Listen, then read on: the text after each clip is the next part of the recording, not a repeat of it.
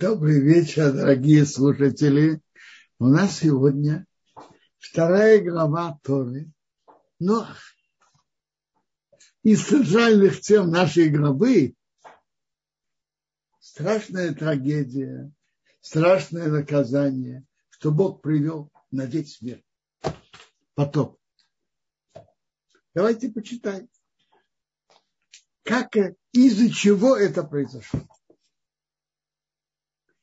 Это дети Ноаха. Ноах был человек цадик, прямодушный, был в своих поколениях.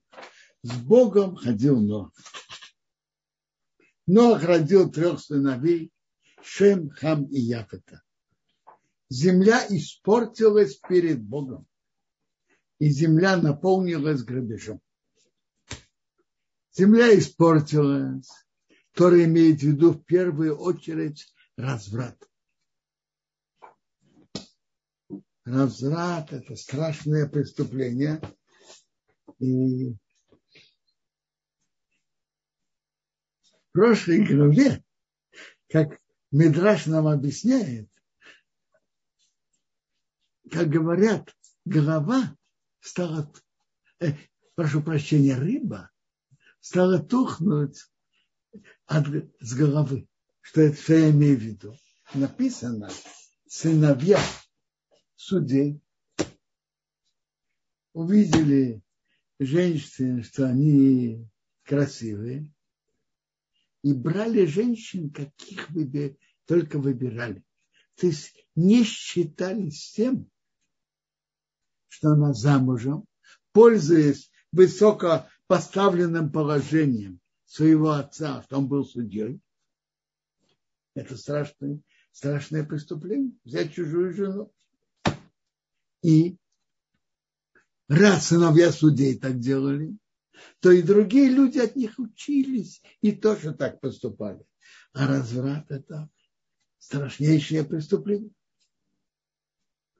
Тут Медраши, раба, я, у меня как раз открыт. Написано, Рабсимлой говорит, там, где ты встречаешь разврат, приходит страшное наказание на мир и уничтожает хороших и плохих. Тотальное наказание приходит на мир из-за разврата. И тут открыт Медраж, он говорит так. Когда Бог привел потоп на мир, знаете, когда? Когда люди стали писать официальные брачные контракты с мужчиной и со скотом. Раньше они этого не делали.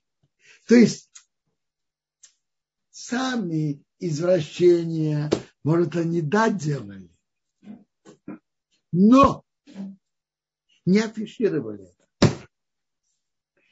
когда стали афишировать и делать это официально, это само по себе очень страшно. Узаканивать вот это, ставить извращение в закон, тогда будет привел. К сожалению, в некоторых в западном мире есть места, где узаканивают это. И это очень страшно.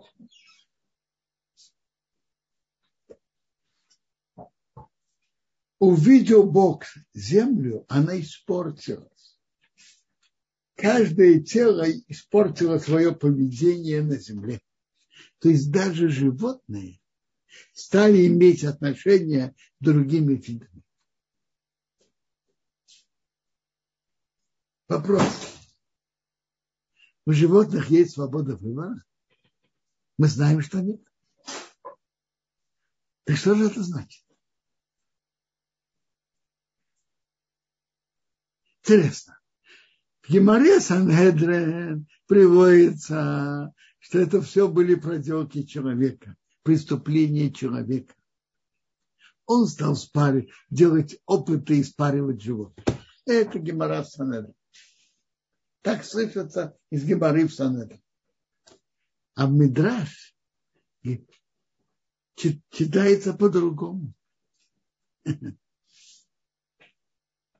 Петух стал идти павлиних, там э, волк, собачки и так далее. Стали, появились у зверей, что они стали извращаться с другими видами, спариваться. Но вопрос остается. У зверей есть, у животных есть свобода выбора. А? Мы знаем, что нет.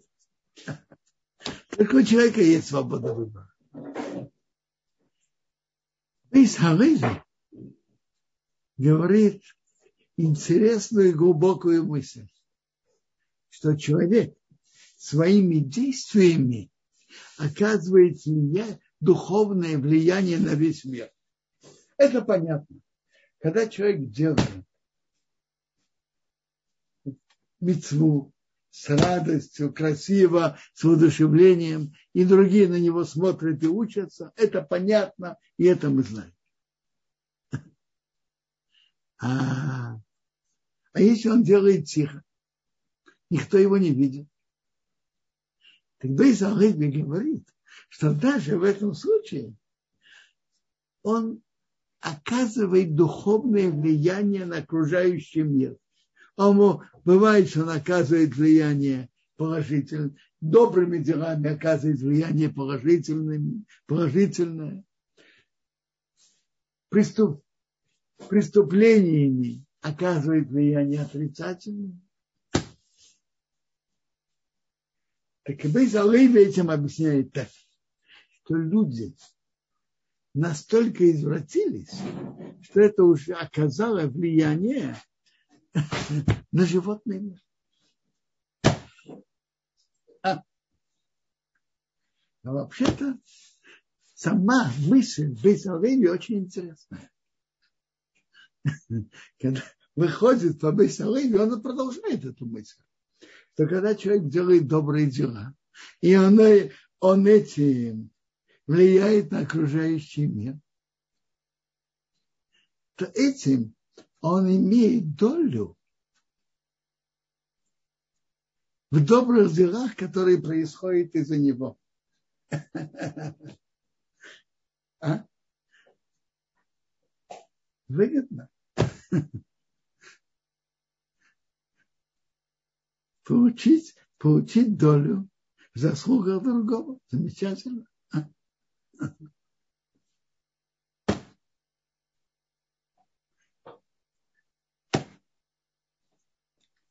Тут интересно. С одной стороны написано, что наказание пришло из-за разврата.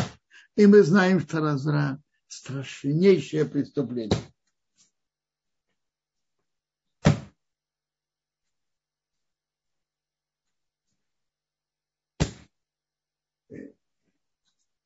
С другой стороны, написано, что был грабеж. Из-за грабежа пришло наказание. Так из-за чего пришло наказание на весь мир? Из-за разврата или из-за грабежа? А?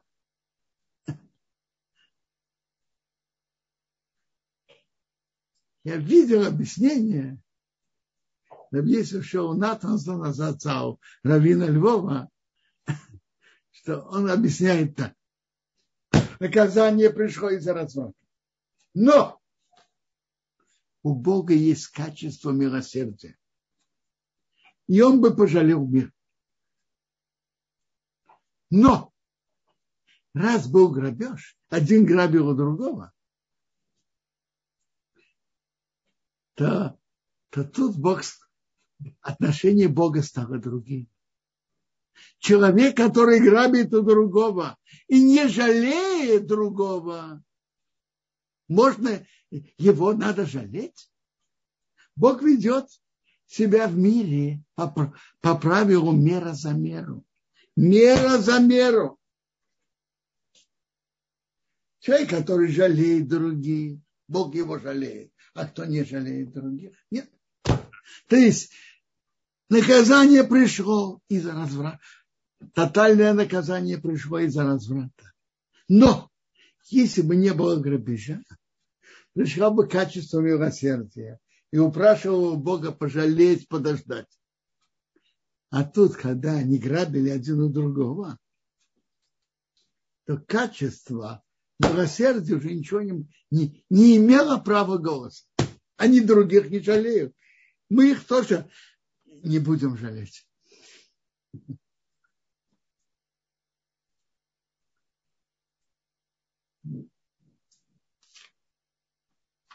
Сказал Бог Ноаху. О, тут интересно. Написано про Ноаха, что он был цадык тамим в своих поколениях. Что значит в своих поколениях? Это положительная оценка. Даже в таких испорченных поколениях он вел себя достойно. Когда люди идут по течению и идут за поколением, а он не пошел против духа поколения, и это великая заслуга, это достоинство Ноаха. Это то, что Тора хотела нам сказать. Или наоборот, в тех поколениях, что не было достойных людей, кроме него, Ноах был садык там. Поколение Авраама, Авраам был выше его. Это спор в Талмуде. Интересно. Это говорится как достоинство или как, э, как и критика. В своем поколении он был очень достойным. А в других поколениях нет. Поколение Авраама. Он бы не занимал такого, такого места. А? Возможно, что эти два мнения не спорят. Так я слышал от имени одного большого человека. Обе стороны верны. Вопрос, что тут Торушка подчеркивает. Действительно, идти плыть против течения – это большое достоинство. С другой стороны, Авраам духовно был выше. Сказал Бог Ноах, конец всего живого пришел передо мной, потому что земля наполнилась грабежа от них, и я их уничтожаю с земли. Сделай себе ковчег из дерева такого гофа, сделай комнатки, ковчег, помажь ее изнутри и снаружи смолой, и сделай ее таких размеров. 300 локтей длина, 50 локтей ширина, 30 локтей высота. Сделай освещение, то есть окно, к локтю закончи сверху, чтобы дождь дождь сходил с нее. А вход в ковчег сделай сбоку и делай три этажа.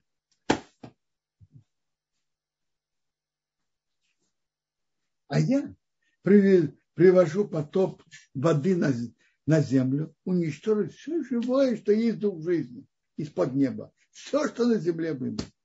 А я установлю мой союз с тобой. Ты придешь ковчег, ты, твои сыновья, жена, жены твоих сыновей с тобой. А всех живых бери по паре, чтобы они остались с тобой. Самец и самка, чтобы они были. То есть, чтобы можно было дальше построить новый мир. Из тех, которые были у Ноаха в ковчеге. От птиц по их виду, от животных по их виду. Интересно, Раша говорит по их виду, именно от тех, которые не скрещивались с другими видами.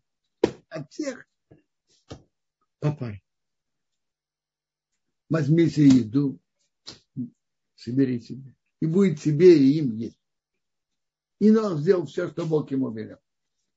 Интересно. А почему Бог велел Ноаху построить ковчег? У Бога есть разные пути. Могут быть, есть разные возможности спасти его. А?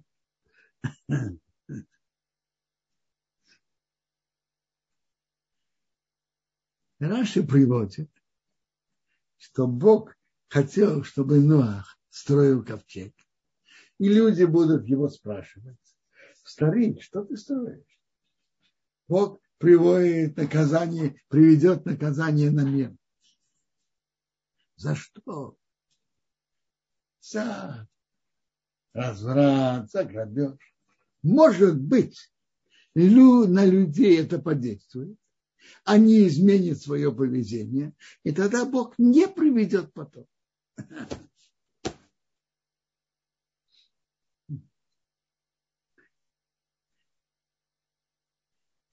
Рамбан, Рабин Вахай анализирует. У Бога есть возможность, возможности безграничны. Почему же Бог ему велел строить ковчег и довольно крупный? 300 локтей длина, 50 локтей ширина. Локоть, грубо говоря, полметра. 150 метров длины, 50 локтей ширина, то есть грубо говоря, 25 локтей ширина и 30 локтей высота, то есть, прошу прощения, 25 метров ширина и 30 локтей высота, грубо говоря, 15 метров. Довольно большое сооружение для самого Ноаха, большая, большая работа. У Бога не, у Бога же были другие возможности.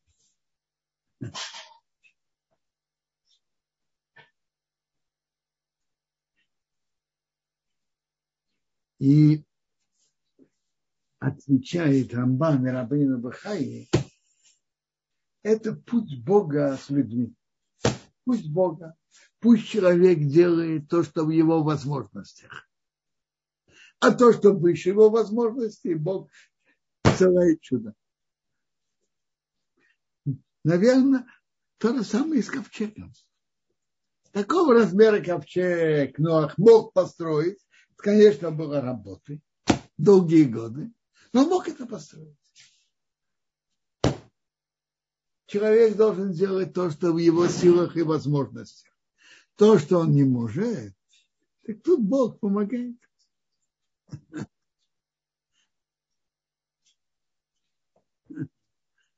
Приводится, что Ноах взял маленьких в ковчег, маленьких маленький львенок, маленькая львица, маленький слоник, маленькая слониха, только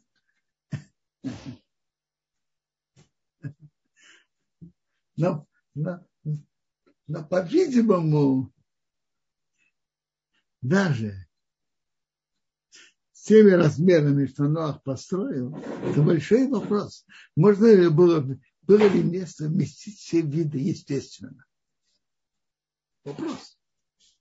Возможно, по той же линии Рамбана. Человек должен делать то, что в его силах и возможностях. То, что выше его силы и возможностей, Бог помогает. Этот размер ковчега Нох мог построить. Он это сделал. Дальше, сколько могло вместиться, естественно, хорошо, а сколько нет, помог и вместился. Это путь жизни. Человек должен делать то, что в его силах и возможностях. А дальше то, что он не может. И он должен это сделать. Важное. Бог, Бог помогает. Теперь тут интересное указание. Это по указанию про всех видов как минимум одну пару. А вот дальше идет новое указание. От всех чистых животных бери по семь. Семь пар. Самец и самку. От животных, которые нечистые, бери одну пару. Самец и самку. И птиц неба тоже по семь. Самец и самку, чтобы остались потомство на земле. То есть то, что говорится про птиц, тоже имеется в виду от чистых видов. Брать по семь пар. От, от нечистых по одной паре. Интересно, Тора всегда пишет очень кратко. И многие законы Торы в Талмуде выводятся излишние, бук, излишние буквы. Буква Юд, буква Вав. Из одной буквы выводится целый закон. А тут Тора пишет так. от чистых Теора, а потом Ашер и Нена Тора, которые нечистые. Это еще два лишних слова. Ведь можно говорить кратко, кратко и более четко. Хатмея, нечистые. А? Почему же Тора не, не писала так? Гимара в трактате Псахим в самом начале обсуждает это. И выражение такое. Бог скривил, то есть э, удлинил свой язык на восемь букв, но не хотел выразиться от меня нечисто. Бог удлинил на два слова, на восемь букв, но не написал Гатмея. Но задают вопрос.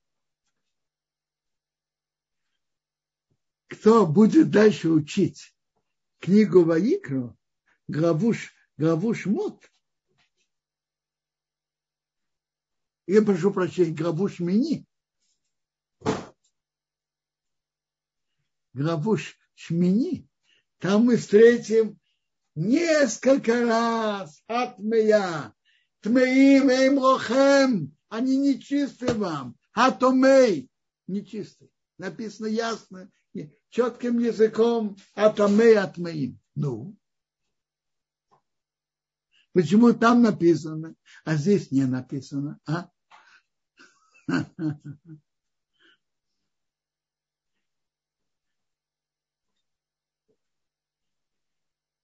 я иду по объяснению Барамаора и, Рабейну Ейна Шарай Чува. Они говорят, объясняют это так.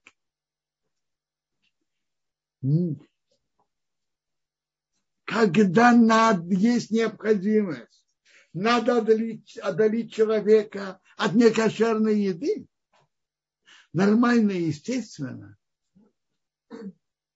нормально и естественно сказать, от меня. Скажите, что отдалит человека от некошерной еды больше? Это не, не совсем кошерно, не, не кошерно, или это тройфа? Что отдалит больше? Четкий язык отдалит человека больше. Ты в главе Шмини, где Тора занимается разрешенными видами, видами разрешенных в пищу животных и запрещенных в пищу животных. Там Тора пользуется четким выражением, которое менее деликатно от мэ. Потому что это необходимо. Отдалить человека от нечистых видов. Сказать от меня отдаляет человека больше. В нашей главе, противоположность этому, мы же не совсем не занимаемся, что можно есть и что нет. Чем мы занимаемся? От каких видов берут одну пару? От каких видов семь? От чистых видов берут семь пар, от нечистых берут одну пару. Тут нет никакой необходимости пользоваться неделикатным словом от.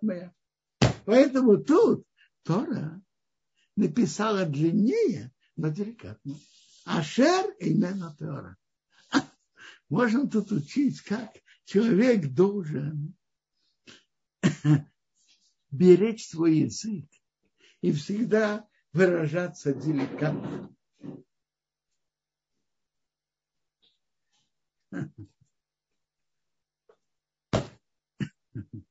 Деликатность речи – это очень важно. И это показывает, что человек вырастет там из хахамом. Как человек выражается, это говорит о его внутреннем содержании. Деликатность, которая деликатность языка очень важна. Интересно. Интересно насчет... Мы читаем, что пара пришла к Ноаху. Пара от всех видов. А от чистых видов написано «бери себе семь пар». То есть кроме одной пары, которая сама пришла, ты возьми еще шесть пар.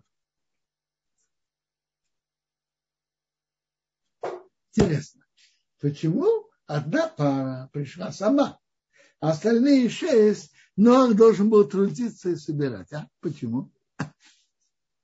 Я слышал, говорят на это объяснение. Для чего нужно было семь пар очистить? Для чего? Приводится дальше в нашей главе, что надо было, что принесли Ноах принес в жертву. Ноах принес от чистых, он принес в жертву. Это мецва. Говорят так. Для сохранения вида Бог послал, чтобы они сами пришли, и Нох только должен был открыть дверь ковчега и их принять. А для мецвы, для принесения жертв, будь добр, потрудись, не ленись, трудись. На мецву надо трудиться. Для сохранения вида Бог сам послал. А то, что надо было для принесения жертв, но сам должен был трудиться и собирать.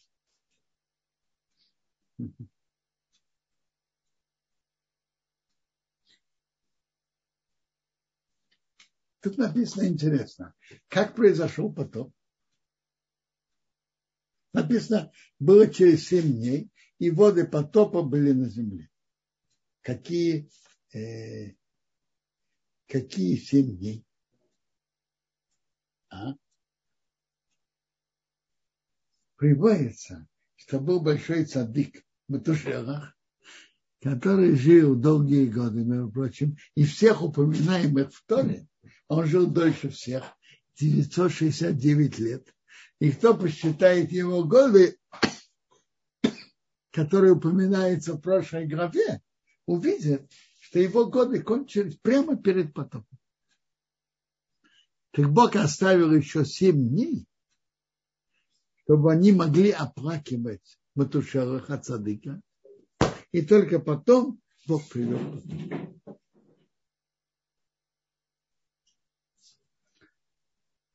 В 600, когда было 600 лет Ноаху, во втором месяце, 17 дня не месяца, в этот день развернулись все бездны, все источники бездны великие, и окна неба открылись. И был дождь на земле 40 дней и 40 ночей. То есть вода шла с двух сторон. Снизу и сверху. Сверху дождь, снизу открылись источники.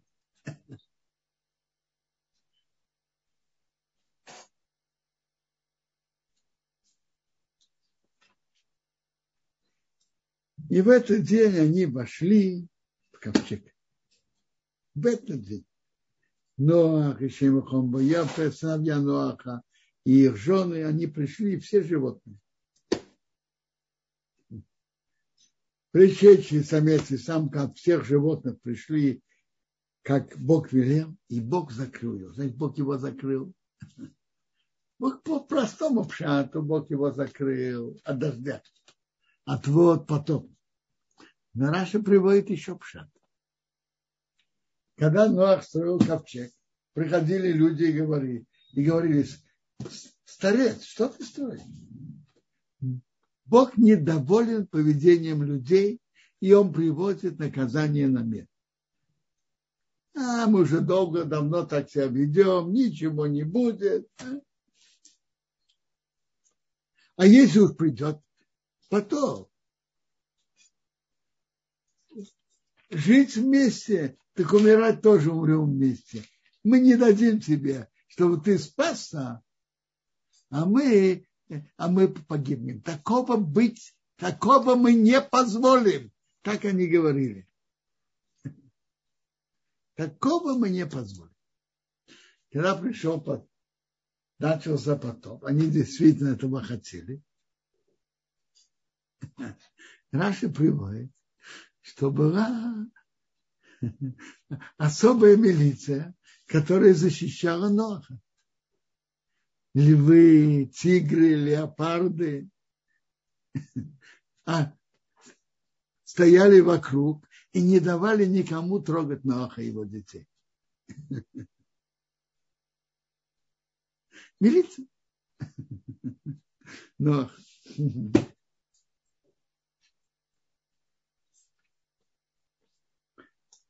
интересно.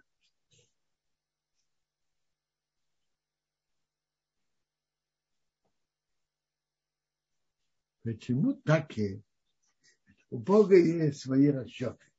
Но почему так и Бог, во-первых, к нему привел именно такое наказание, и потом, и второе, почему Бог сделал, чтобы Ноах построил ковчег, и чтобы он был там. С объяснений говорят, что как бы, чтобы спастись, он должен был быть как бы сам по себе. Как бы совсем на другой территории. Почему Бог привел именно потом? Это не наши, не вопросы, которые мы должны спрашивать. Но может быть, чтобы очистить землю от всех преступлений, Бог как бы окунул всю землю в великую микву.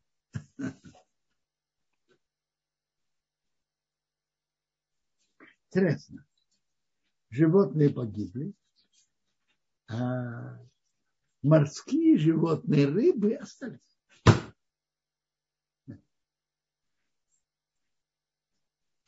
По объяснению, что животные сами испортились, по-видимому, рыбы не испортились. Не испортили свое поведение. И рыбы, а может быть, потому что рыбы на другой территории, они, они в океане. Да как написано, Тора нам рассказывает, что вода покрыла все горы.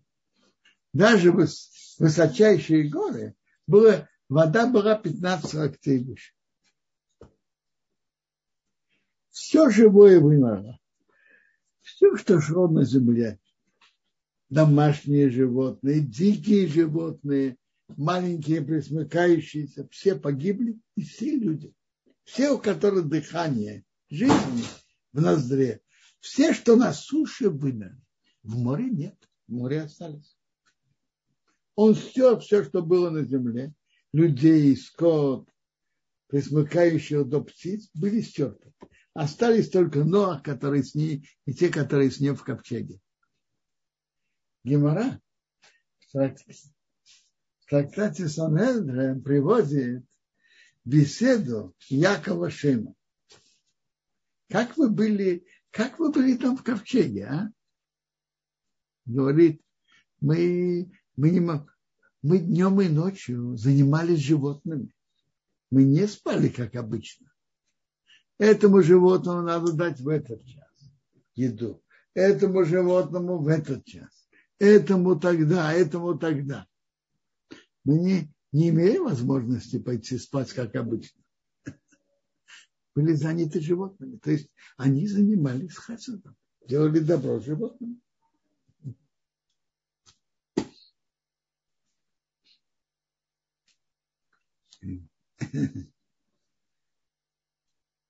Тора нам рассказывает,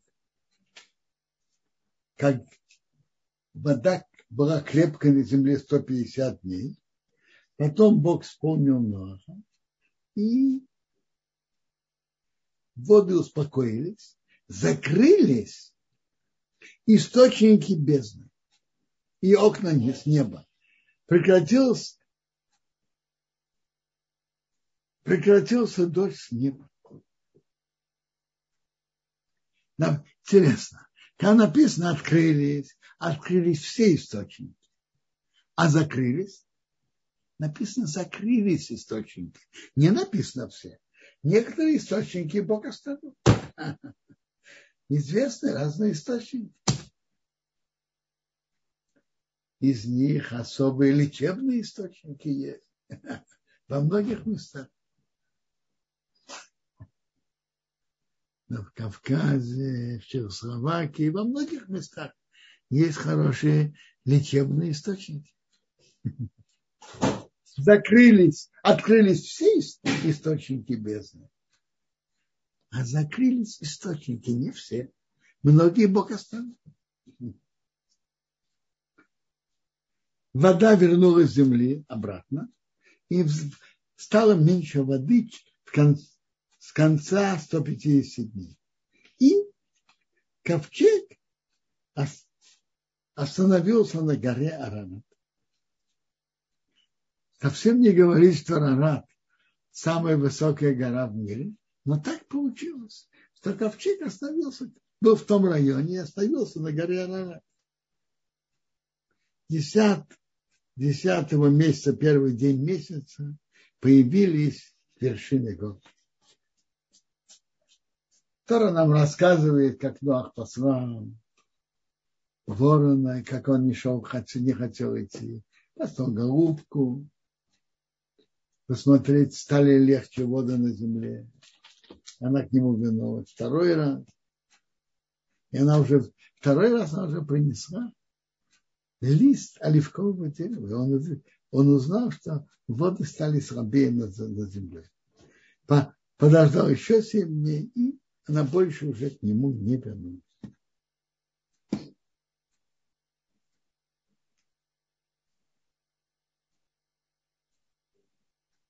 Да Бог сказал к Ноху, выйди из ковчега, ты и твоя жена, и сыновья, и жены сыновей с тобой.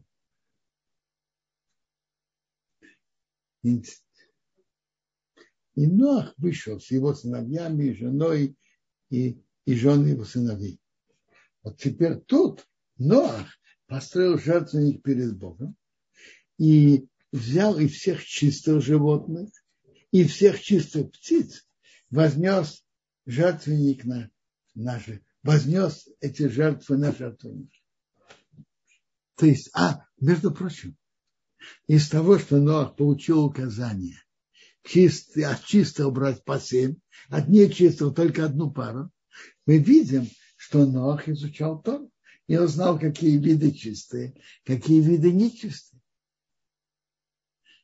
Интересно, когда была дана Тора, так в Торе сказано, приносить жертвы можно только из трех видов животных. Из вида коров, и вида, овец, и вида овец, из вида коз. Ну, вот, например, оленя. Серну, хотя не кошерные животные, из них мы не приносим жертву. А у Ноха, так, так понимает Рамбам, он принес жертву от всех кошерных видов и от всех кошерных птиц. И кошерных птиц мы читаем в книге Ваикро, что мы приносим только жертвы только из двух видов голубей.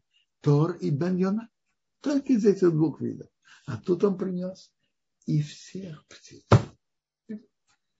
Смотрите, то, что Ноах, принцип приносить только из чистых, относилось и к Ноаху тоже. И он принес только из чистых видов. Нечистые виды не подходят для принесения жертвы, как они не подходят для еды для еврейского народа. Но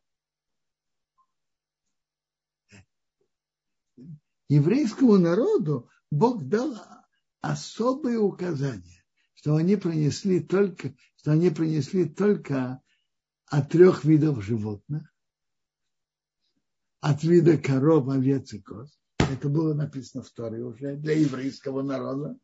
И только от двух видов голубей. А до этого Ноа мог приносить от всех видов.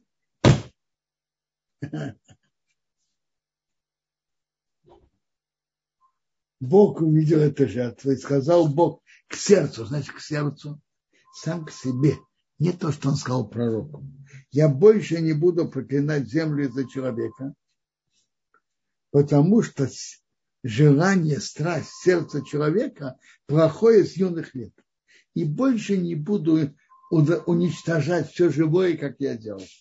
То есть Бог обещал, что больше наказания на весь мир не будет.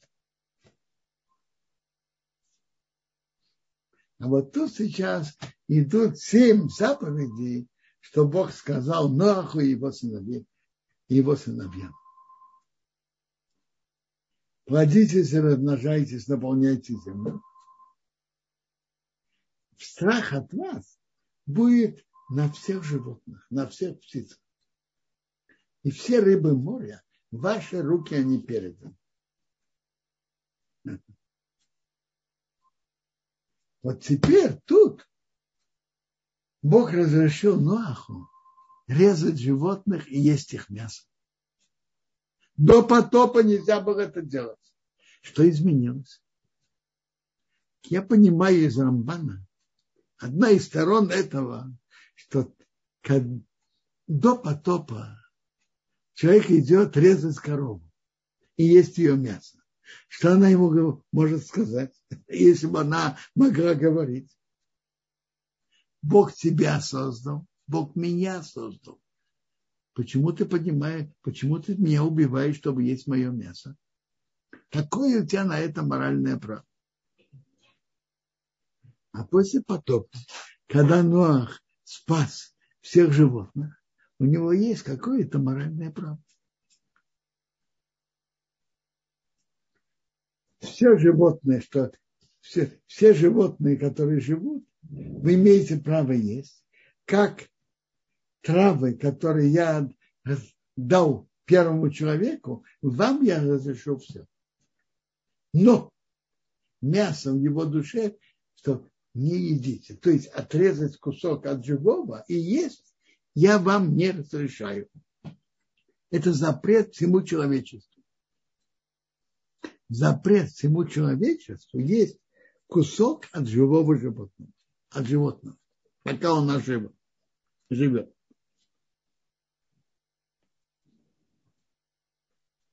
А вот дальше идет еще запрет. А вашу кровь от вашей души я потребую.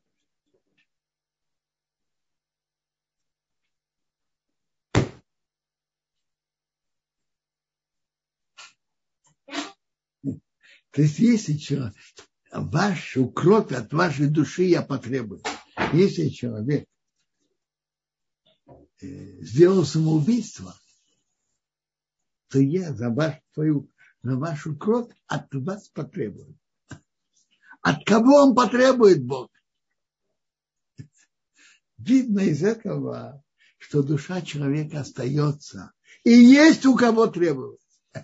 Это мне папа с сказал от его, от его отца. Вашу, ду, вашу кровь от вашей души я потребую. И кто сделал самоубийство, Бог потребует от души за это преступление. От всякого животного я потребую. И от руки человека. Когда человек убил брата, я потребую душу человека. Если от убийцы я потребую за душу убитого. Кто проливает кровь человека через людей, его кровь должна быть пролита. Потому что по облику Бога сделать, Бог сделал человека. Человек создан подобие Бога, поэтому убийство – это страшнейшее преступление, полагается смертной казнь. А вы плодитесь, размножаетесь, размнож... роди, рожайте на земле и размножайтесь на ней. Ну, пожалуйста, если вопросы, спрашивайте. Спасибо большое, Квадарав. Есть несколько вопросов. Был вопрос от Арсена. Творец дал радугу только ради завета о потопе, а до этого радуги не было? Рамбан разбирает это. Он говорит, что радуга была раньше. И он находит этому аргументы, само выражение Торы. Радугу я дал в облаке, я дал. То есть она уже есть. Но он сделал это, что это было знаком союза. Рамбан останавливается на вопросе, а чем радуга является знаком союза? Почему именно радуга? Как, когда-то воевали лук с луком и стрелами Так лук, направленный в сторону врага другого, это был символ войны. А лук, противоположную сторону, был символом мира. Кроме того, и тетивы тоже нет.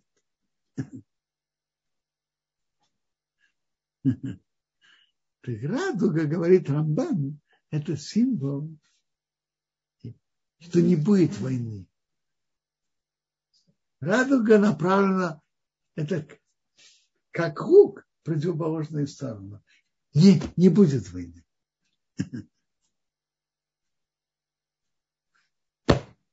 Есть еще вопросы? Да, спасибо, спасибо большое, Водорав. Есть вопрос от Натальи, уважаемый Раф. Читала, что до потопа солнце всходило на западе, а во время потопа были всякие физические изменения. Э, что можно сказать об этом? Почему все это было? Смотрите, есть, Раша приводит слова наших мудрецов, что прямо перед потопом Бог сделал, чтобы солнце вместо того, чтобы ходить на востоке и заходить на западе, наоборот, восходило на западе, а заходило на востоке. Чтобы люди задумались, что что-то не гладко и. Но чтобы это было постоянно, я такого не вижу. Но приводится, что прямо перед потопом было такое, чтобы пробудить людей. Но они не пробудились как говорят, ну, еще э, интересное астрономическое явление. Они не прореагировали на это, как им что-то Бог показывает, что они должны исправиться. Это не помогло и не воздействовало. А, спасибо, Кударав. Да, еще родственный вопрос. Эстер спрашивает, до потопа были ли вообще зима или лето, сезоны и так далее. Смотрите, в комментарии Молбима идет, так сказать, что были изменения коренные насчет земли, что до этого не было сезонов. Было все время более-менее такая же погода. Так, так пишет Молбим. Значит, все так считают, я не знаю. Молвим так написано. А, спасибо большое. Квадраф Елена спрашивает. А, говорится, что у Ноха была недостаточная вера во Всевышнего. А в чем это проявлялось? Нет, это не написано просто так. Это написано так. В Торе написано, Нох вошел. Э, секундочку. Ноах с его сыновьями и женами, женами сыновей с ним вошли в ковчег. И за вот потоп. Что это за выражение и за вот потоп? Так э, Раша приводит от наших мудрецов, что у него тоже что-то не хватало веры. То есть он должен был зайти раньше. А он вошел, когда начались воды потоп.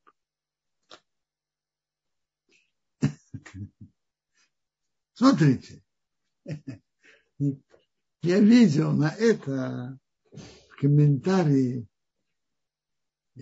Равканевского за царя Пхайма. Он говорит так, что есть то, что человек чувствует и ощущает, а есть то, что он знает головой. То, что и наша работа перевести наши духовные знания из головы в сердце. Он говорит, если бы Ноах ощущал бы больше, что идет прямо сейчас, начиная, начнется потоп, он бы зашел немножко раньше. А головой он знал, а сердцем нет. Так он объясняет эти слова наших мудрецов. Слова наших мудрецов это вот что. Что Ноах и, и его жена, и сыновья, и их жены вошли из-за вот потопа. Не, не сразу, не из, до этого. Из-за вот потопа. Видели водопотопа вошли. А если бы они это ощущали, так же, как мы ощущаем все, что мы ощущаем нашими органами чувств, они бы вошли раньше.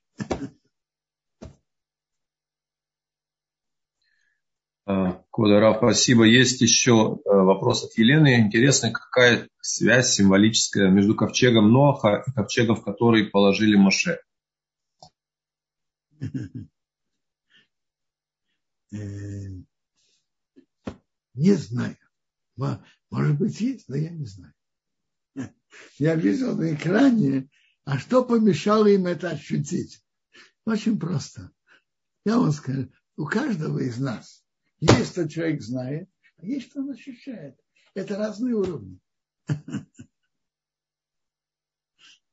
Есть многие вещи, что мы знаем, но еще недостаточно ощущаем. Квадарав, э, есть еще вопрос от Елены, он просто чуть выше на экране, вы могли видеть. Где находятся души людей поколения потопа? Они были уничтожены или же потом воплотились снова, чтобы справиться? Честно, это я не посмотрел, не, не знаю. Интересно, про первых людей Адам, Хава, Хевел, Рабхаим Витал есть целая книга Сейфер Гилгулим, он об этом пишет. Я тоже ее много не читал. Она лежит у меня дома, но я ее много не читал. А поколение потопа не знаю.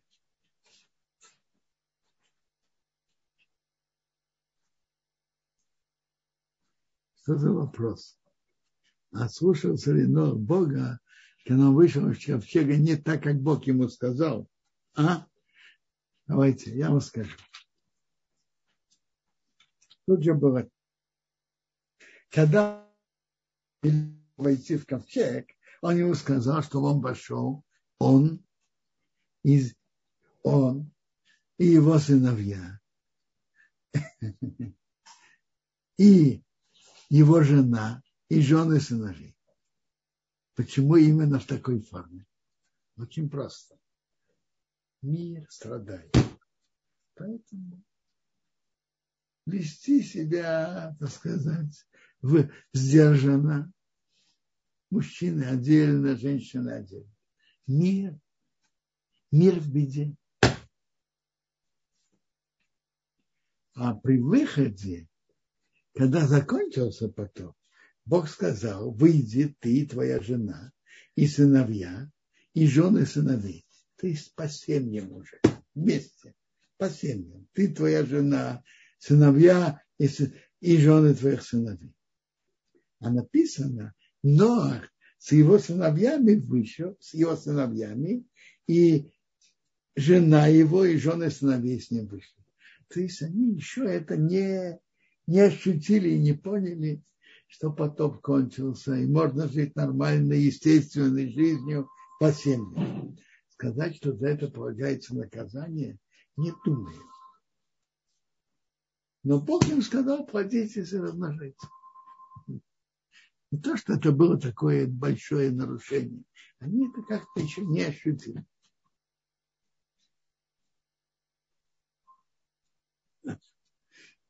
Вопрос, что некоторые исповедуют радугу силу терпимости и мира. Ну, это уже написано в Торе. Может, они это взяли из Торы. Но Рамбан нам объясняет что этот символ, что радуга – это перевернутый лук. И он прибавляет, перевернут, прямой лук, направленный на другого, это знак войны. А перевернутый мир, лук – это знак мира. И тем более он говорит без сетива.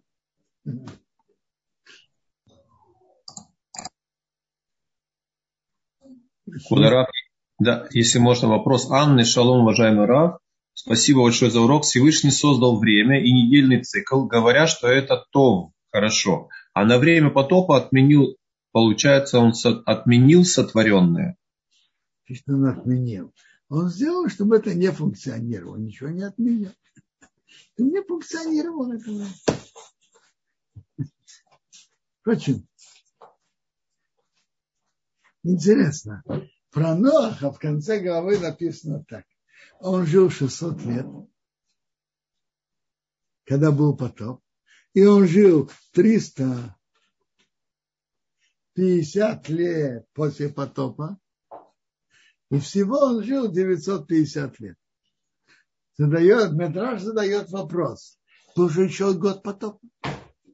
Смотрите, мы скажем, что светила не функционировали, может быть, так это ответ.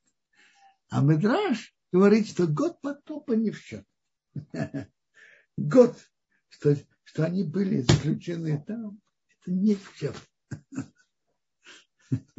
Говорят, что годы, когда Бог дарует человеку, может быть, если были годы таких, что человек в тюрьме, в страдании, не в счет. Так можно из этого медраж, медраша выучить. Я вспоминаю, у нас в Ташкенте был хороший еврей, Рабицух Вина за отцом. И он э, уже был не молодым. И он сидел лет 16-17. И он что-то очень боялся, не умрет ли он. Папа ему сказал, послушай, говорит, нормальная жизнь человека, это сколько, 70 лет? Ну, 16-17 лет, что ты сидел, не в счет. Так тебе еще, тебе еще долго до 70 лет. Интересно, он прожил 87 лет. Приехал в Израиль, тут похоронен в Иерусалиме в возрасте 87 лет. Да. Есть еще вопросы? Алло, что такое? Алло. Меня слышно?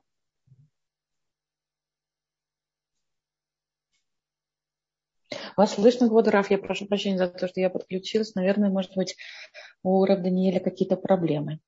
Ну хорошо, давайте продолжим дальше. Если есть вопросы, пожалуйста.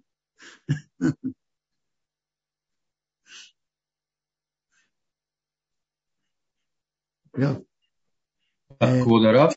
Да.